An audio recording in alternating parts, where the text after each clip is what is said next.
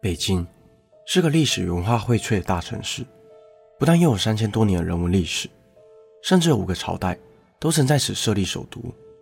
因此，北京是世界上拥有最多文化遗产的城市之一。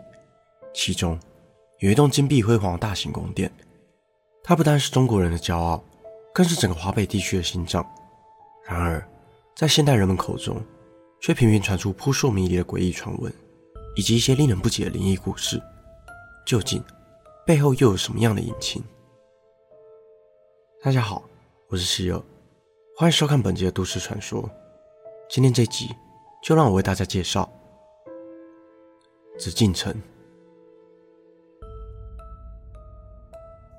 雄伟的紫禁城是由明太祖朱元璋的儿子朱棣所建。而他的建造动机，其实是源于政治上的权力斗争。西元十三世纪，当时的朱棣封号燕王，常年驻守北方，曾多次击退匈奴人的进犯，屡创战绩。朱元璋更曾经说过，在他的众多儿子中，没有人能比朱棣还要出色。因此，当朱元璋长子朱标突然过世后，朱棣打从心里相信，他就是皇位的继承人。不料，朱元璋却选择将皇位。传给长叔朱允炆，这让朱棣内心非常愤恨不平。年轻的朱允炆从未上过战场，他的个性温文儒雅，成天埋在师父与书堆中，更想采取以儒治国的方式来统领明朝。相反的，征战沙场多年的朱棣，相信武力才是国家的力量。因此，在朱元璋死后，朱棣运用手下强大的军事力量，发起了济南之变，登基成为了永乐皇帝。而当时明朝的首都，位于南京，那里的人民并不满朱棣的篡位。为了巩固权力，朱棣下令迁都于北京，那是他的势力范围。朱棣相信，他发起政变是为了让明朝更加强大，于是他决定新建一座史上最雄伟的宫殿。西元一四零六年，朱棣宣诏开始动工，这项工程相当浩大，前前后后花了十四年的时间，也耗费了庞大的人力与资源。不但从各地召集了几万名的资深工匠与数百万工人，建材也是从各地精选最上等的原料。其中，支撑着宫殿本体的梁柱，选用的是金丝楠木，来自于北京相距一千多公里的四川原始森林。为了运送这些庞大数量的木材，朱棣甚至下令重新开凿南北大运河，让原木自砍下来后可以直接扔到河里运送。每一根原木从四川漂流到北京。至少要花四年以上的时间，其他建材如砖块、瓦片也是从各地精选而来。朱棣几乎倾全国之力，就为了打造这座金碧辉煌的宫殿紫禁城，以实现他心中掌握天下的抱负。西元一四二零年，紫禁城竣工，占地面积七十二万平方公尺，相当于一千七百座篮球场，不但成为了北京的心脏，更是明清两朝权力象征。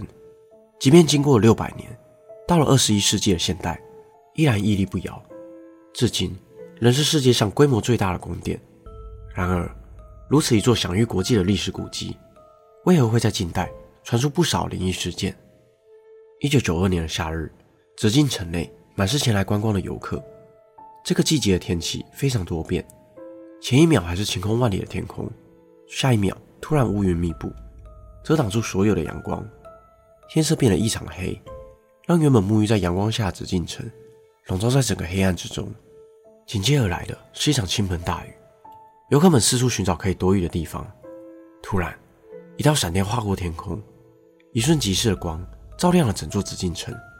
这时，有游客大叫了一声，手指着旁边的一座墙，其他人也往他指的方向看。一群不明的人影从城墙前走过，仔细一看，竟是穿着清朝服饰的宫女。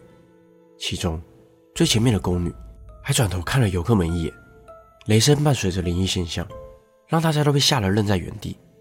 宫女们也突然加快脚步，随后便从大家眼前消失了。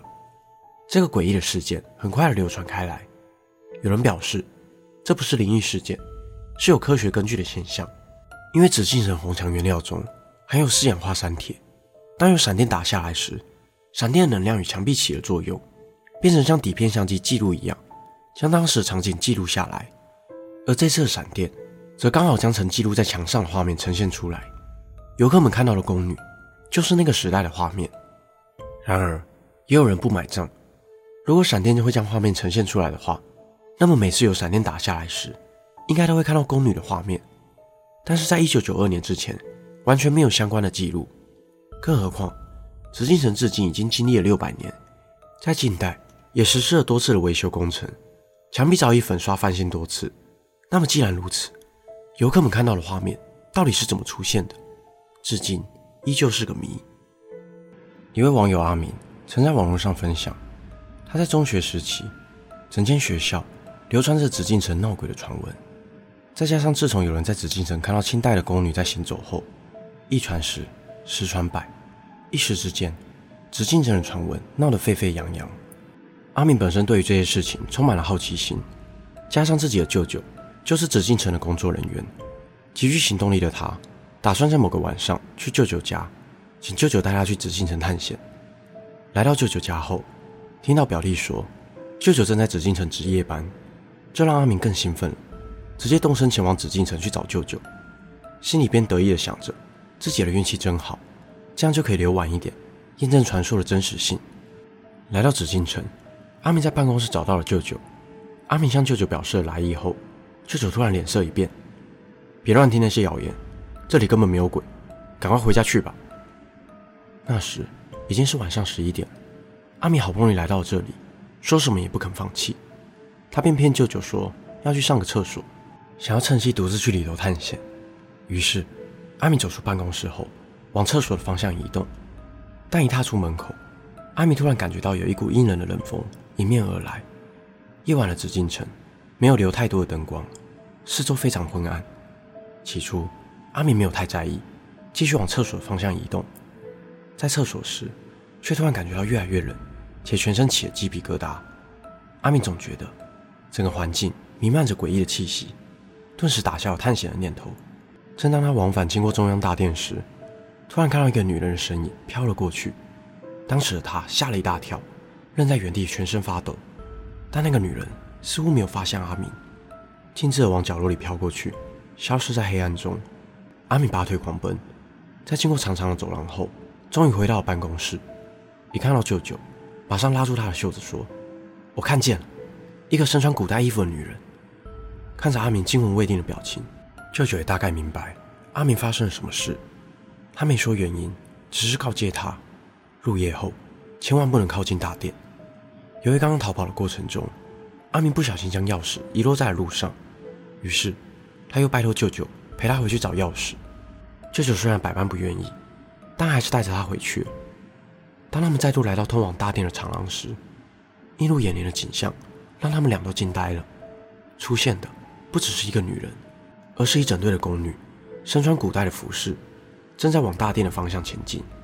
而他们的脚根本没有在地面上，是悬浮在半空中。阿明永远无法忘记眼前的画面。从那天起，阿明再也没有去过夜晚的紫禁城。而紫禁城之所以需要夜班的工作人员，是因为里头摆放着许多珍贵的文物，必须有专人二十四小时看守，才能确保这些文物的安全。然而，再严谨的看守，还是让紫禁城发生过一起窃盗案件。紫禁城占地面积广大，建筑众多，因此早期有许多保安上的漏洞，能让有心人士潜入。据传，曾有位小偷在营业时间假装成游客溜了进去，表面上看起来是来参观，实际上，只是想要窃盗里头的珍宝，他趁着工作人员不注意时，躲进了厕所的隔间，然后在闭馆后溜了出来，打算从宫殿里窃取上古文物。当他收获满满，正要离开时，不巧遇上了夜间巡逻的保全。他立刻爬上高墙，趴在墙顶上，想要借此躲避巡逻。而当时的保全并没有发现任何异状，只是在执行例行性的巡逻。紫禁城的墙至少都是两个成年人以上的高度。照理来说是不会特别在意墙上的，但当时那名保全却觉得很奇怪，因为心里头好像有一个声音一直在告诉他，要他往上看。这个声音的感觉非常强烈，且迟迟无法消散。于是他缓缓地抬起头来，拿着手电筒一照，果真看到了那名窃贼。保全马上大声呼叫支援，其他保全听闻后也随即赶了过来。情急之下，窃贼从高墙上纵身一跃。但却不慎摔断了腿，最终被逮捕归案。从多次被人看见的宫女身影，到内心出现奇怪的声音，紫禁城也逐渐在大家的心中多了一层神秘的面纱。除了这些传闻之外，紫禁城还有许多令人不解的地方。有人说，里头有一个特别的井，白天看时，井里像是荒废了一样，杂草丛生；但只要在月黑风高的夜晚时，便会看到清澈的水，而水面上浮现的，却是一个女人的面孔。更有一说，有时是紫禁城阴气最重的时刻，也就是下午的五点到七点，夕阳西下的时候。因此，紫禁城的闭馆时间正是下午五点。加上众多只在夜间传出的灵异故事，让人不禁联想，紫禁城的夜晚到底有多么的热闹。其实，种种有关灵异的传闻，大多发生在近代，在早之前完全没有任何相关的记载。有人说，紫禁城的建筑结构遵循着严谨的风水，在古代，整个北京市最雄伟的建筑就是紫禁城，就盖在北京的龙脉上，庇佑着宫殿里的历代君主。然而，到了现代，高楼林立而拥挤，作为现代化都市的北京，演变成了水泥丛林，因此断了紫禁城龙脉。而这个龙脉一断，许多带着怨恨的冤魂，便得以现身在这个充满爱恨纠葛的地方。在这个全世界最大的宫殿里，还有许多人未开放的区域，其中一定还有更多不为人知的故事。本期的内容就到这里。如果想看更多都市传说系列的影片，欢迎订阅我的 YouTube 频道。如果想用听的，也可以到各大 Podcast 平台上关注我。我是希尔，我们下次见。